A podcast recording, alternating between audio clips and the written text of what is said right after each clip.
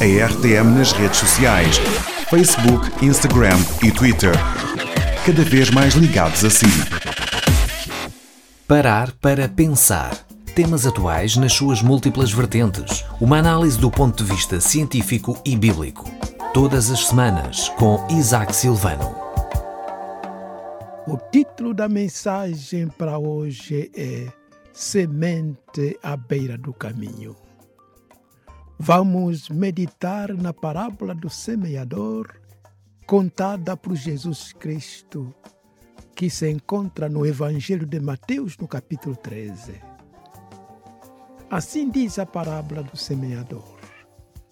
Tendo Jesus saído de casa naquele dia, sentou-se à beira do mar e ajuntou-se muita gente ao pé dele, de sorte que, entrando no barco, se assentou e toda a multidão estava em pé na praia. E falou-lhes muitas coisas por parábolas, dizendo: Eis que o semeador saiu a semear. E, quando semeava, uma parte da semente caiu ao pé do caminho e vieram as aves e a comeram. Jesus contou várias parábolas. Parábola é o método que Jesus Cristo usou no seu discurso para ensinar o povo verdades morais ou religiosas ilustradas pela analogia de fatos da vida comum.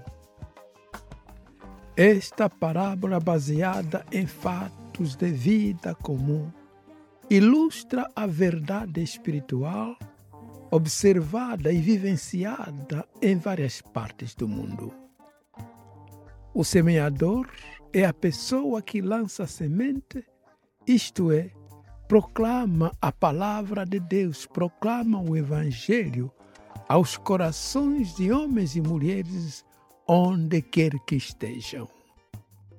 Na época em que Jesus Cristo contou esta parábola, os campos de lavoura, ali em Israel, eram atravessados por caminhos que eram faixas de terra pisada, onde o arado não passava nem recebia um tratamento especial para a sementeira. Jesus disse que o semeador, ao lançar a semente, uma caiu à beira desse caminho e vindo as aves a comeram, porque estava exposta a olho nu das aves. Nesta analogia, Jesus explica que as aves representam o maligno, isto é, Satanás. Todos que ouvem a palavra de Deus e não a compreendem, vem o maligno e arrebata o que foi semeado no coração. Até hoje, o diabo anda nos calcanhares dos semeadores, nos calcanhares dos ouvintes, nos calcanhares dos pregadores da palavra de Deus, para tirar a palavra semeada, porque ele não quer a conversão de homens e mulheres ao cristianismo. Faz tudo aquilo que estiver ao seu alcance para extrair do coração do ouvinte a semente boa do Evangelho de salvação, de esperança, de alegria, de libertação e de paz. O motivo dessa oposição do diabo está implícito no nome que ele próprio tem. O nome Satanás significa adversário, acusador. Ele é adversário de Deus. Ele também é nosso adversário, que nos persegue dioturnamente, porque somos criaturas de Deus. Satanás quer que sejamos rebeldes e não obedientes e submissos à vontade de Deus. A conversão motivada pela semente da palavra de Deus, proclamada pelo semeador, significa submissão total a Cristo. Logo, a conversão do homem ou da mulher contraria os interesses do diabo, que se empenha em implantar desordem na criação, em escravizar nossos jovens com todo tipo de vícios. Satanás não é de paz, mas de briga. Ele é um anjo rebelde, subversivo, ele é dominado pelo poder ilimitado de Deus, que lhe concede uma relativa liberdade dentro do plano da providência divina. Isso é algo insondável para nossa compreensão humana. O diabo só pensa em destruir, em desgraçar vidas alheias. Satanás é ladrão ele é gatuno mesmo. Jesus disse: o ladrão não vem senão a roubar e matar e a destruir, mas eu vim para que tenham vida e a tenham com abundância. João capítulo 10, versículo 10. Se a semente fica à beira do caminho, Satanás a come. Se o dono da terra plantou trigo, Satanás vem à noite e planta joio no meio do trigo. A pergunta que se levanta agora é: como semeadores, como pregadores, como podemos espantar essa ave maligna chamada Satanás, que come a semente semeada no coração dos homens e das mulheres de nossos dias.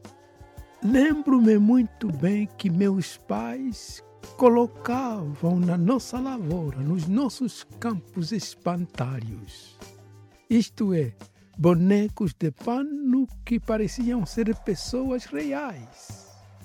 Para quê? Para afugentar as aves que vinham comer a semente de milho que começava a brotar nos nossos campos, nas nossas lavouras.